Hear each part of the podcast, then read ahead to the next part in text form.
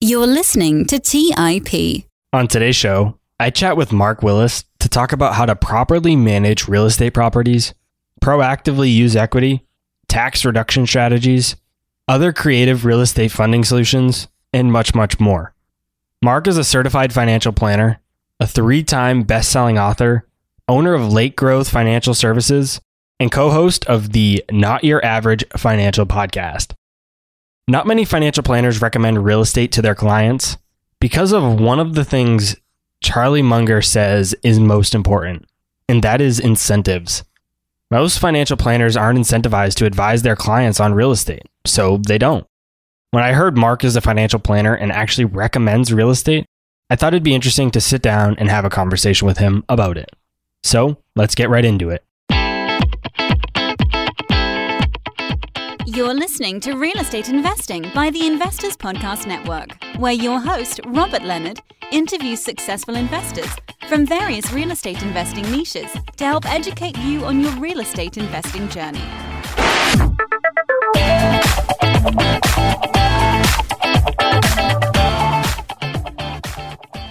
Hey everyone, welcome back to the Real Estate one oh one Podcast. As always, I'm your host, Robert Leonard, and with me today, Mark Willis joins me. Welcome to the show, Mark. Hey, thanks, Robert. Glad to be on. Take a minute or two and give us a quick rundown on your background and how you got to where you are today.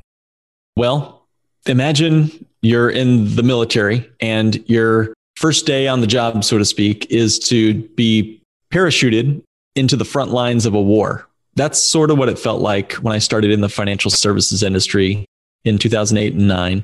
The world was coming undone. We weren't sure if we were going to be open the next day for business as a world. The global economy was in shutdown mode. It felt eerily similar to what we all just went through, but felt a little different, but it was very much the same feelings in your gut. And we could rewind the tape another ten years to the dot-com bust of two thousand one and two. Fast forward to real estate, right, in two thousand eight. Fast forward to pandemic in twenty twenty. The tape changes, but the feelings stay the same. And I would say for a lot of our listeners, probably they might agree that we're not done with volatility yet. The world hasn't solved volatility. We're going to continue to see major gyrations and not just market fluctuations, but real tremors in the basic foundation of the world economy. And so anyway, I got into my adult life with six figures of student loan debt, no real plan to pay it off, and living in a world where jobs weren't really abundant. So there you go. Have a nice life, right? Right out of college. So as we got more focused on our own finances, I realized how crucial it was to get a strategy in place that would be a solve function for my financial life. I didn't want a bunch of volatility or things that would not be in my control. So I looked for strategies and concepts and tools that helped me reach my financial objectives without taking a bunch of unnecessary risk. And as I started to be my own boss and start my own business, boy, you take plenty of necessary risks as a business owner. So didn't need to add a lot of unnecessary risk to that formula of life. As it's been these last ten, eleven years, it's been a real gift and a real treasure to work with clients over Zoom, over the phone, meeting with folks as a certified financial planner now, and helping incorporate multiple different creative, I call them not your average financial strategies. And it's been a real pleasure to work with folks from all across the country. In my experience, I've seen that a lot of financial planners and financial advisors don't typically incorporate or recommend real estate to their clients. And I think the answer for that and the reason for that is pretty obvious. And that's because they don't typically make any money when they do that. They don't make any commissions. Whereas with other financial products, mutual funds, insurance products, they can make a commission. So I think the incentive structure there is pretty clear as to why certain advice is given. You're an outlier in this space because you're a financial planner that does promote real estate to your clients. You work with real estate. You talk about real estate. First, as someone who is in this space, true or false that not many financial advisors and planners recommend real estate to their clients? And second, how did you become an outlier and begin recommending real estate to your clients? First, true, you're right. Most financial planners know what they know. They stay in their lane. And so you're right. I think anecdotally, there's a lot of financial products that they are sort of weaned on. I call them amateur retail investment products. And if you want to buy retail, you're going to pay retail price for retail investment products. What are those? That's every target date fund in your four oh one k you have at work by default. What are retail investment products? Your brokerage account, your meme stocks. These sorts of things are uh, like pigs being led to the slaughter for in terms of your growth potential and the fees that are associated with those retail investment products. So I think the first answer is true. Yes, most financial planners would love to sell you retail, but you can move up the food chain and start buying wholesale or even buying direct if you can. You know, there's some direct purchases, and one of those direct buying purchases is real estate. It's just like clothing. It's just like anything else. You could pay retail price at the mall. Remember those. Or you could go up the food chain and go to Costco, whatever, or wholesale, right? Get your groceries wholesale. Or you can go direct to your farmer, or in the case of clothing, you can actually source your clothes, whatever, directly. But there's additional risk. So there's always more risk when you cut out the middleman. But I think your impulse is correct, Robert. In the event of a direct real estate investment, the investor carries more risk. Typically, it's harder to diversify when you're buying a whole duplex or a multifamily unit, but you get to cut out a lot of fees. And fees, according to the Department of Labor, can gobble up a third of your life savings over your retirement. A third, if the fee is just one percent assets under management. So it's a big deal to think carefully about who's getting paid on your money and will they be able to retire before you can. On your website, it says real estate can be a core component of your financial plan. Properly managing real estate, buying and selling, and the proactive use of your equity is a specialty we build into our conversation with clients. I want to break down a few different pieces of that statement. When you say properly manage real estate, what do you mean by that? How do we properly manage our real estate portfolios? You hear the words property management, and that's different than what I'm saying there. What I'm saying in my concept, to properly manage the real estate, you're looking at it with the right lens. I was talking to someone earlier last week over Zoom. He was actually working on his tile and grout while we were talking on one of his ten rental properties. And Robert, he had paid off these ten properties. The debt was all gone. And he was cash flowing after property taxes about two hundred grand a year off these ten properties. And he was feeling pretty good. And I think that's an amazing accomplishment, right? To have six figures, mid six figures of passive income. That's pretty cool. As passive as, you know, still on your hands and knees doing tile and grout. I don't know if you count that as passive or not, but he liked doing it. We got into the conversation, and everything in his financial life was his real estate. He had exactly nothing else. No cash, no stocks, bonds, mutual funds, which I was okay with. No other passive income streams like annuities. In fact, he was so in on real estate, which again, I appreciated. But his concern was, Mark, all of my money is locked up in the drywalls of these properties. And I'm in a state where they are essentially putting a moratorium on rent and evictions. I can't get my money out of these houses, and I can't get money out of my renters. And we got down to it. And Robert, we, I guess, agreed at the end that he didn't really have the tangible asset he thought he had with real estate. There's nothing liquid about real estate. There's nothing guaranteed about real estate. All we have is the contract that that real estate is built upon. So all we have is the faith and trust of the contract between you and the deed you have on the property or the lease that you have with the tenant. Everything else above and beyond that contract, that written word, if you don't have that, all we have with real estate is squatters' rights.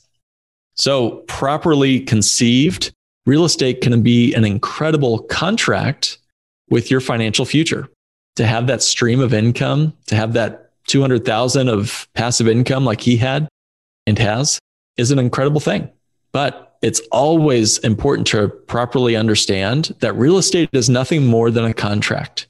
And I'm a big believer in contract law. I think if we don't have the contract, Robert, we don't have anything. Nothing else in civilization matters if you don't have a contract of trust with the people you're working with.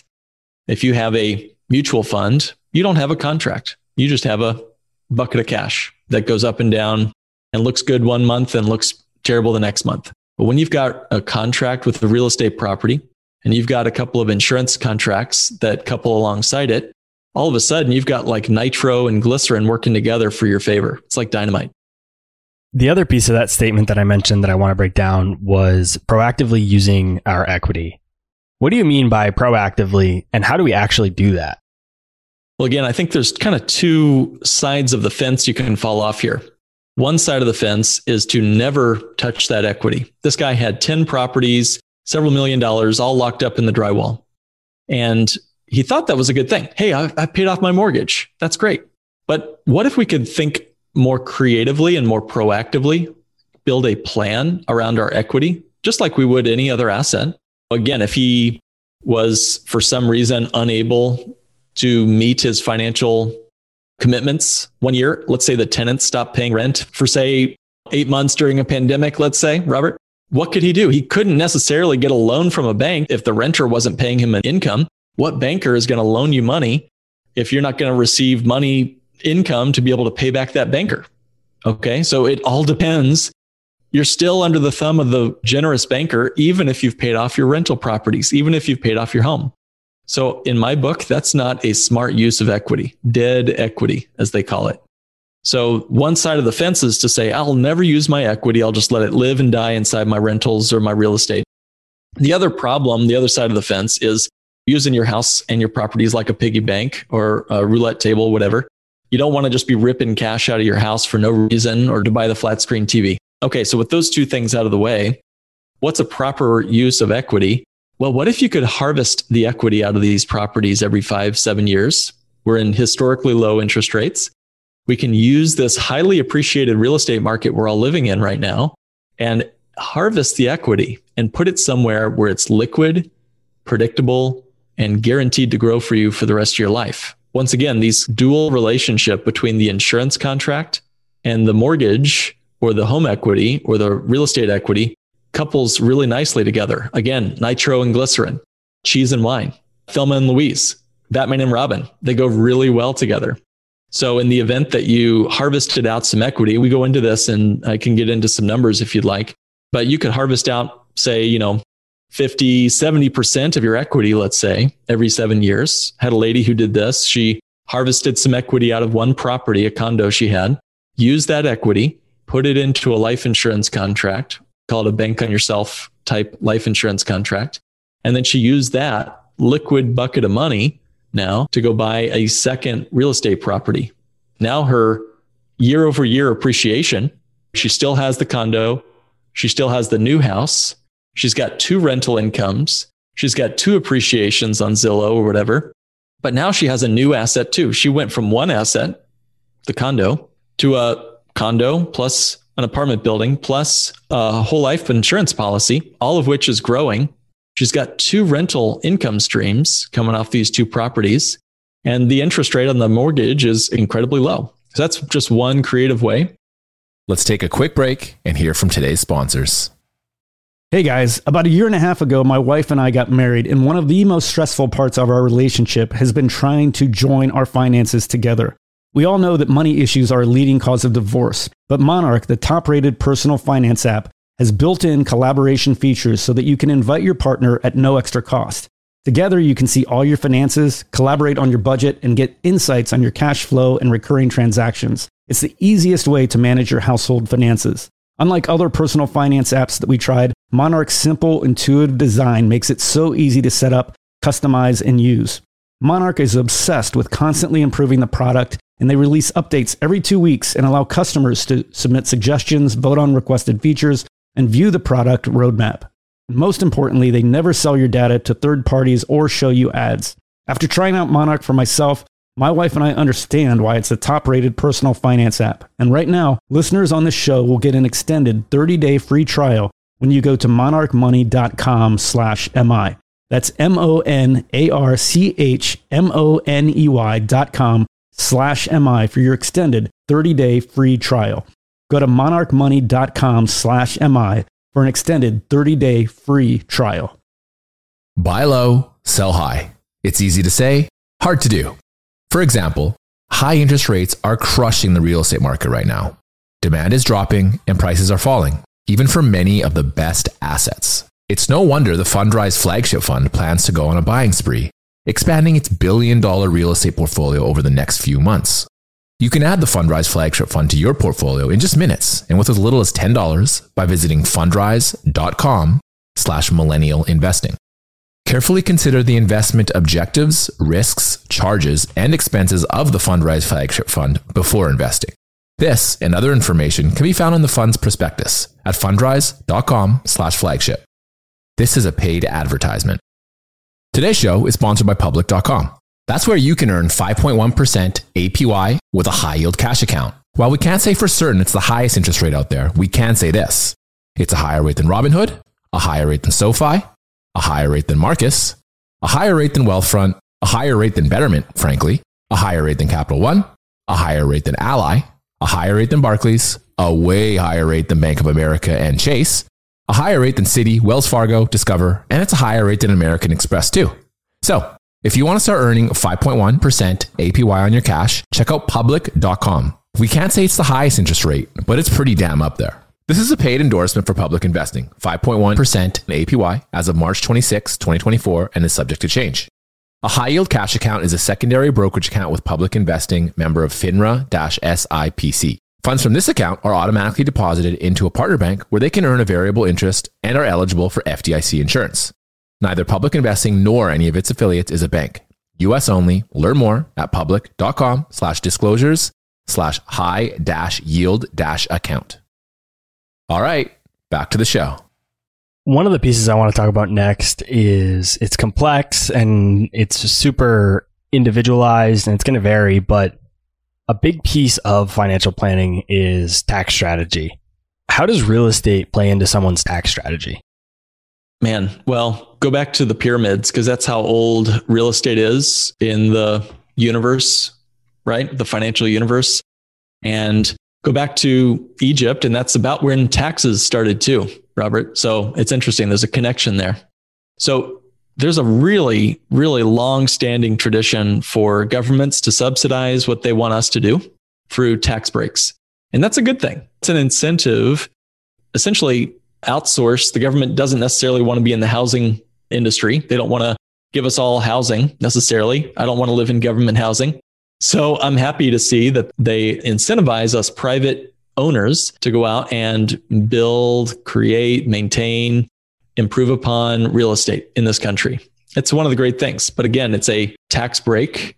And whether you're looking at cost segregation strategies, whether you're looking at some of the carried over interest deferral through a ten thirty-one exchange, whether you're looking at some of the ways we can do step up in basis upon death, there's some incredible advantages of real estate if you've got a good accountant who's thinking about these topics. Now, as a C F P, one of my, I guess, key elements or perspectives, really, I don't want us to just think about how we're going to lower our taxes, but I also want to think about how we're going to pay for the taxes we might still owe. So I was just working with a gentleman out in Georgia, and he has significant income through real estate. He also owns several businesses.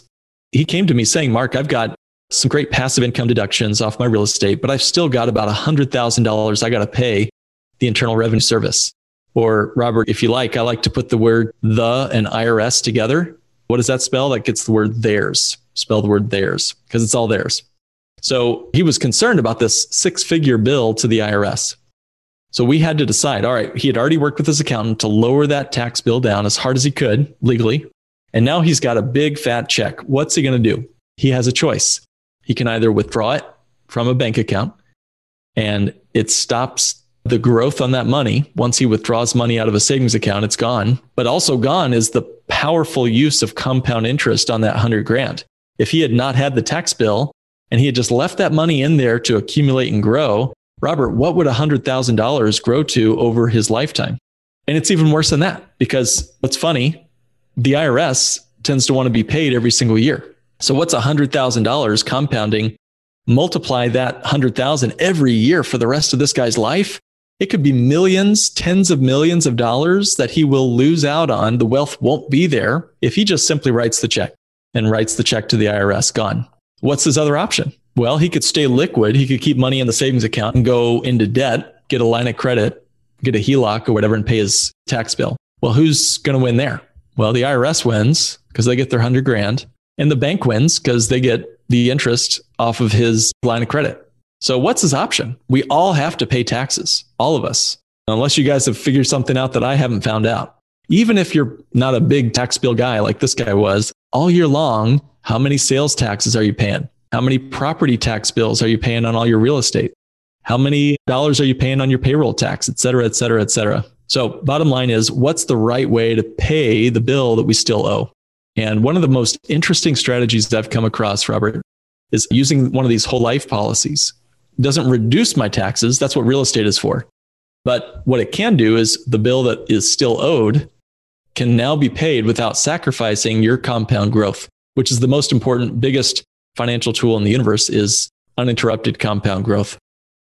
Most people listening to the show are quite a ways away from retirement. Not everyone, but a lot of people listening, and are even at the beginning stages of their real estate journey.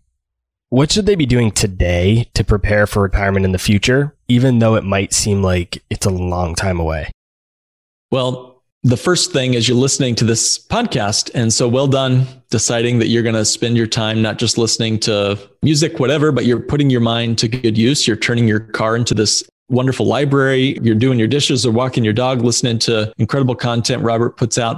I would say first thing is get that mindset where you're going to be a transformer over your life and not just a consumer. So you could easily consume this episode and move right on to the next one in your playlist. Or you could decide, pull the car over, whatever, and decide, here's the moment. I'm going to put an action step on my to-do list to whatever it is. Reach out to Robert, give him a call. Reach out to me, give me a call.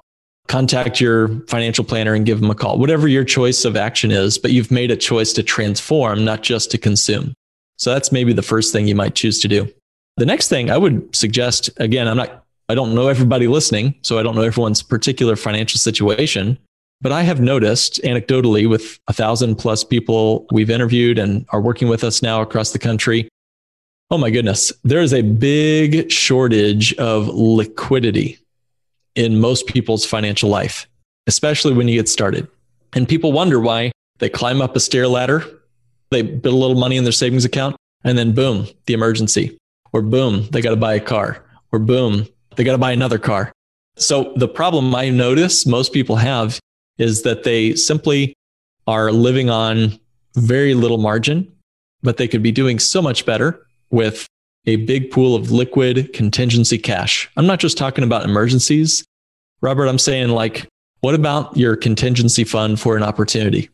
If you're sitting on the big pile of money like Buffett might be, or most other large investors might be, you can be ready to take advantage of the opportunity.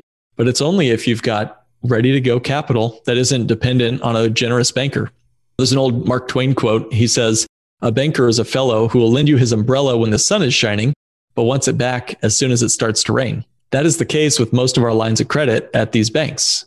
Now, what if you had all the money in the world in the moment, the very moment when banks stop lending again? Again, I've been through enough of these crashes and crises now to know that markets aren't done with us yet. The roller coaster hasn't stopped. And certainly we could do a little better if we had a big pool of money ready to buy that real estate deal down the street or pick up that next opportunity if we were sitting on a little more cash. So that's the first piece of advice. I'll say this last piece and then I'll hush. The first and most important thing you'd want to do before embarking on a financial journey, whether you buy real estate or not, is to just simply have a little thought time. It's so rare for us to think these days. There's an old quote, ten percent of people truly think, Robert. Another ten percent of us think that we think. And then the other eighty percent of us would rather die than think. And it goes back to that old adage for most financial planners. They just want to hear their clients tell them to do it for them. Hey, Mister Financial Planner, here's all my money. Just do it for me. I don't ever want to think about this. Just I'll see you in forty years when I'm ready to retire. That is the wrong way to go. In fact, do it for me could be the foremost dangerous words in your financial vocabulary, because that's where we get the Bernie Madoffs of the world, right? So you got to take some control, some responsibility. You don't have to necessarily be an investor pro, but you need to know, you need to understand the function and the characteristics of where your money is going. So What does that mean? Well, maybe it just means half an hour, sit down with a journal and decide, hey, if I could wave a magic wand, if I could just become Pope of money for the day, what sort of characteristics or attributes would I want my money to have? If I could just create my brand new, never before seen financial product or instrument, what sort of things would I want it to have? In fact, my wife and I did this a long time ago, and we said to ourselves, all right, if we had to have our own shot at being Fed Reserve Chairman, whatever, for the day, and we could just snap our fingers and make a brand new financial product, what are some of the things we'd want our money to have? And we thought about it. We said, oh, we want it to be tax-free. We want it to be without penalties to get access to the money. We wanted some sort of predictable, guaranteed, competitive rate of return that beats inflation. We wanted it to be accessible, like liquid and accessible. We also knew with real estate, we needed to be private, keep it off the books of any courts if anybody decides to sue our property, whatever. So we just kind of made our own little list. And then when we're approached with a great syndication deal or, hey, here's the snazzy new solo four oh one k, we knew, hey, this won't fit our matrix. This won't fit our best options. What if someone wants to retire early? Maybe they don't want to wait until they're sixty-five to retire, or maybe they want to retire at thirty-five or forty-five. Or maybe it's not a specific year or age. It's just five years from now, I want to retire, or ten years from now. What can people do from a financial planning perspective that would help them achieve the goal of early retirement? You got to watch out for fire extinguishers. That's the first thing. If you love fire, financial independence, retire early. If you're looking at five years or less, got to watch out for fire extinguishers. Major fire extinguishers are market volatility. If you're five years before you're retired, I don't care if you're twenty-five years old or sixty-five years old, if you're within five years of retiring, the market has a great way of just deciding they're going to take that money from you. I had the clients, the old C P A firm I worked for, I heard the C P A give them the dreaded phone call where she said, hey, I'm sorry, Mister Client, you're sixty-two years old, you're about to retire, but I just lost you a third of your life savings. You can't retire like you thought you could. So the biggest thing is just watch out for fire extinguishers. Other extinguishers might be fees, future tax increases. If you think you can make it on fifty grand a year today, but then they raise the taxes on your four oh one k double, whoops, you might have to go back to work for that. What about inflation? Okay, that's another fire extinguisher. Watch out for these fire extinguishers. That's some of the key pieces. One last thing I'll just mention quickly is, what does retirement mean for you? And again, get a very clear picture of what you think you mean when you say retirement, because maybe it's different than what your spouse wants. So get a very clear picture on what the word retirement means. And even if you're single, maybe give it a try for a while. Maybe go for three months to Costa Rica, if that's where you want to live, and see if you like it. Nothing worse than retiring early, giving the um, F U email to the boss, and then moving to the beach and then getting sunburned for two days and hating your life and then begging him for a job back. So give it a try first before you decide to totally jump ship. So decide exactly what retirement means. That's the first. And then the second is watch out for all those fire extinguishers I mentioned. Let's take a quick break and hear from today's sponsors. Hey guys, the Range Rover Sport leads by example. It's got powerful on-road performance and commanding all-terrain capability, and combines assertive on-road performance with the signature Range Rover refinement that you'd expect. The third-generation Range Rover Sport is the most desirable, advanced, and dynamically capable one yet, and redefines sporting luxury. It's got advanced cabin technologies such as active noise cancellation and cabin air purification, which offer new levels of comfort and refinement. The purposeful cockpit-like driving position sets the tone for a focused interior that promotes exhilarating driver engagement. Award-winning Pivi Pro infotainment is at the heart of the experience and provides intuitive control of the vehicle's systems. You can also enjoy a dynamic drive in total comfort with optional twenty-two way adjustable, heated and ventilated electric memory front seats with massage function. Design your Range Rover Sport at Land Rover U S A dot com. That's Land Rover U S A dot com. Today's show is sponsored by Public dot com. That's where you can earn five point one percent A P Y with a high-yield cash account. While we can't say for certain it's the highest interest rate out there, we can say this. It's a higher rate than Robinhood, a higher rate than SoFi, a higher rate than Marcus, a higher rate than Wealthfront, a higher rate than Betterment, frankly, a higher rate than Capital One, a higher rate than Ally, a higher rate than Barclays, a way higher rate than Bank of America and Chase, a higher rate than Citi, Wells Fargo, Discover, and it's a higher rate than American Express too. So if you want to start earning five point one percent A P Y on your cash, check out public dot com. We can't say it's the highest interest rate, but it's pretty damn up there. This is a paid endorsement for Public Investing, five point one percent A P Y as of March twenty-sixth, twenty twenty-four, and is subject to change. A high-yield cash account is a secondary brokerage account with Public Investing, member of FINRA-S I P C. Funds from this account are automatically deposited into a partner bank where they can earn a variable interest and are eligible for F D I C insurance. Neither Public Investing nor any of its affiliates is a bank. U S only. Learn more at public.com slash disclosures slash high dash yield dash account. Hey guys, when it comes to financial advice, you've got to trust the source. It's why you listen to this podcast. When I'm looking to upgrade my wallet, I turn to NerdWallet. Their expert team of nerds dives into the details to help you find smarter financial products. Before NerdWallet, I'd pay for vacations with whatever credit card was in my wallet, but I was missing out on miles I didn't even know I was leaving on the table.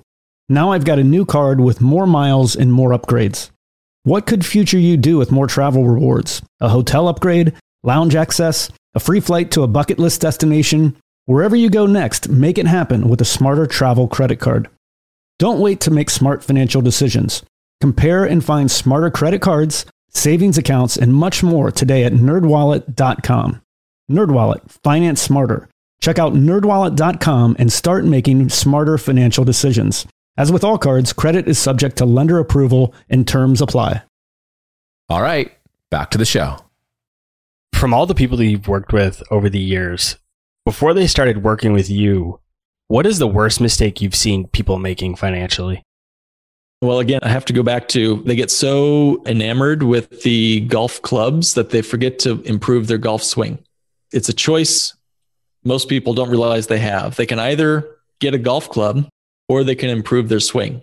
And Robert, I don't know about you, but if I could either have Phil Mickelson's golf clubs or his swing, I would choose his swing over the clubs. And I think a lot of people get wrong this idea that if they just had the best real estate deal, if they could just find that perfect rental property or multifamily, or if they could just be like the Joneses down the street, or if they could find that sexy new index fund that's paying them fifteen percent guaranteed by God every single year, then they finally would make it. And unfortunately, they're going to be disappointed. I mean, I'd say that that's one of the biggest mistakes I see a lot of people make. Finally, I'll say one last thing. They attach themselves to a money guru. And you know what I'm talking about, right? A money guru is somebody who comes down from the mountain and makes it clear that they know the secrets, that they've got their crystal ball, they've got the Wizard of Oz in their pocket. But honestly, Robert, the problem is they don't know. They don't know the future. I don't know the future. You don't know the future. None of us have that crystal ball. And yet, there are enough radio hosts, there are enough people with big thirty thousand dollars a year seminars that are getting rich off your back. So be careful with money gurus. In fact, I jokingly call myself your last money guru. Here's why. I try my best when I'm meeting with clients. I go through a training process. I actually give them pop quizzes because I want them to know and I want them to tell me that they know where their money is going. I don't make it tough. I don't ask them to bring a calculator. I'm just saying, hey, let's have a discussion where you tell me why you're doing what you're doing. And that changes the dynamic. It takes me out of the role of having to convince somebody that investing is good for them or real estate is good for them or whole life insurance is good for them. And instead of that, I'm now listening to them tell me why they have chosen to pursue a particular pathway, why they're standing there in the green and they're not going to grab their sandwich or their driver. They know the swing and the clubs of the afterthought. So why do people mess up their financial life? It really comes down to the issue of the money gurus, where they let you down in the wrong way. I would say I try to be the last money guru where I let you down in the right way. And I say, hey, you know what? You have what it takes. You don't need another guy, another savvy money guru, but you know what you know, and the future now is in your hands, which to me is a very empowering way to deal with and work with clients. When you start working with a new client, what is the very first thing you look at in their current financial life? What is the first thing you check to see if they're doing it right? And if they're not, you start there. That's a really insightful question. I don't know. I'd be curious what you would do. if you were a financial planner, as you work with people, what you look for. I guess to me, the, the consumer mindset and the transformer mindset, I oftentimes will ask them, what was money like for you when you were growing up? I'll ask them, what did your parents teach you about money? I sometimes will ask them, what sort of future would you consider a success? Well, let's say we set up this financial plan right now in two thousand twenty-one. Let's say it's twenty twenty-six. How will you know it's working? These are some of the questions I would ask, but I'd be curious what you would look for, Robert. I'll put it back on you in this case. That's all right. I'm not a financial planner, but the things that I would look at are just to make sure that people fully understand everything that they have going on in their financial life.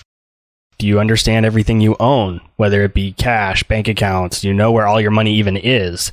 Did you have a bank account that you forgot about when you switched banks? What are your investments in? Do you even know what your four oh one k is invested in? Do you know what your I R As are in? Do you know what insurance products you have? And then on the other side of the balance sheet, I would look at, do you know what debts you have? Do you know what your interest rates are? All of these types of things. Just, are you fully aware of what your financial picture currently is? Because I don't believe anybody can get anywhere if they don't know where they currently are. I totally agree. It's the old G P S. You got to know you are here. You got to know where the button is before you know where you're going to go. And uh, yeah, we go through one-on-one advisory consultation where we go into that. Hey, what is the, the account statement look like through your mutual funds, through work? What is the interest rate on your credit cards, et cetera? But I also ask them, what's important about having this account to you? Because I could ask them to just send me a spreadsheet of their stuff, and then I could just spit back to them a number of recommendations. And that'd be fine, I guess. But there's a reason why I have a one-on-one Zoom call or phone call with folks. And that is, I need to hear their language. I need to hear how they feel about where the markets are, about where taxes are headed. Give you a case in point. Certain person, they have all their money in qualified plans. Okay, I'm working with them right now. That means it's all going to get taxed in the future. Now, they've got a good, healthy sum, seven figures in these various accounts. So they're going to have at least a decent required minimum distribution off this money, meaning they're going to be forced to take money out. They're going to be forced to pay taxes on this for the rest of their life. They don't need the money. Okay, they've got some other real estate. They've got a pension. They've got Social Security. All their income is done. They're set. But they got this massive problem coming at them called a required minimum distribution coming out of their four oh one k's and I R As. Most people don't even realize those exist. So I asked him, I said, how do you feel about these numbers? You've won. You won the game. You got seven figures in qualified plans. You got your pension. You got your other stuff. You've won. And he said, Mark, I'm scared to death because I don't want the I R S to be the biggest beneficiary of all my life's hard work. And we did the math, and he's right. He's got a couple of kids, three kids, and he's going to leave more money to the I R S than he'll leave to each of his individual children, if you did the math on that. So his problem was not on that spreadsheet. His problem was in his heart. He's got to figure out a great way. And we figured out, by the way, side note, there's an incredible strategy. We were able to help him avoid all that and to leave all of his kids' income tax inheritances. But, you know, it came down to the discussion. Do you, the listener, do you believe that taxes are going to go down or up in the future? I'm not talking about this year's tax results, not this year's Congress vote. I'm talking about the next thirty years of your life. Is taxes a downward trend or an upward trend over your lifetime? Because if you believe taxes are going to go up over your lifetime, and yet you're putting all this money into tax-deferred plans like four oh one k's and I R As, goodness, that's a moment of hopefully self-reflection. Why are you doing that? What's important about putting away tax-deferred money if you believe taxes are going to go higher in the future? It doesn't make mathematical sense. So those are some of the conversations we would have with clients. Whether it's about life in general or it's financial related, what's a piece of advice you've received that has really had an impact on you and you continue to use it and think of it to this day? Boy, you know, I've got a little list of principles for my life that I've got ready to go in case I don't make it home one afternoon. I'll give it to my daughter and my wife, a little list of principles. But one of those principles that seems to immediately, here, I'll give two and I'll keep it brief, I promise. One is truth reflects nature. So that means look to nature if you want to know what's really going on.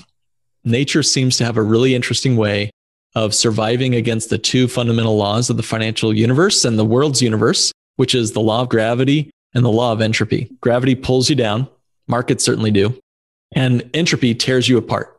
And that's certainly the case with our finances as well. So if you want truth, look to nature. How does nature fight back against these fundamental laws of gravity and entropy? D N A.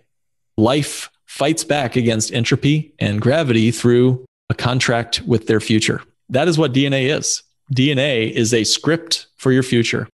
And that's something that you can incorporate into your financial life too. So one of the things I really, I guess, fundamentally believe is that the contract with your future, your own purpose toward your future, is something that is not only like a mindset, like knowing for sure, hey, you know, wealth is coming my way.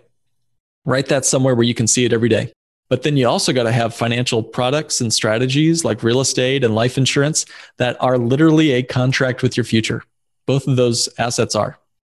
So that's why I'm so keen on life insurance. That's why I'm so keen on real estate, and why I'm not so keen on putting the vast majority of our money into things that are not contracts, things that are simply paper wealth or paper losses. So that's my first piece, that nature reflects reality. The second, very quickly, is, I guess there's a statement I heard somebody else say, and I forget who said it, but they said, um, all conflict is the result of unmet or unexpressed expectations. All conflict is the result of unmet or unexpressed expectations. I feel like that would be a great thing to keep in mind next time you're having a riff with your significant other, okay? Or you're thinking about your own disappointment with the market this afternoon, or your real estate fell through. You know, just keep in mind that all conflict is the result of unmet or unexpressed expectations. So even internal conflict, maybe you can resolve some of that through some journaling, figuring out what you truly want. Unexpressed expectations. So that's my two little bits of info. I really like that last one. The second one, expectations are huge for me. It's something that I focus a lot on. I often believe that the outcome isn't necessarily good or bad, but it's really your expectations of what that outcome was going to be. And I think that that's often more important than the actual outcome itself. So I'm big on setting expectations in all aspects of life. Mark, thanks for joining me on the show. For those listening that are interested in connecting with you after this episode, where's the best place for them to go? You know, guys, if you want to hear more about any of our strategies, things that we've done in the past with other clients, you can go to Not Your Average Financial Podcast. Anywhere you're listening to the show, it should be on that player as well. If you want to reach out to me and say hello, we can do a fifteen minute phone call, get to know you a little bit, answer some of your questions you might have. You can go to bit.ly slash boy real estate. That's bank on yourself real estate. So again, that link is bit.ly, bit.ly forward slash boy real estate. And we can chat. Awesome. Thanks for those links, Mark. I'll be sure to put those in the show notes below for anyone that's interested. Thanks for joining me. Thank you. All right, guys. That's all I had for this week's episode of Real Estate Investing. I'll see you again next week. Thank you for listening to T I P. Make sure to subscribe to We Study Billionaires by the Investors Podcast Network. Every Wednesday, we teach you about Bitcoin, and every Saturday, we study billionaires and the financial markets. To access our show notes, transcripts, or courses, go to the investors podcast dot com. This show is for entertainment purposes only. Before making any decision, consult a professional. This show is copyrighted by the Investors Podcast Network.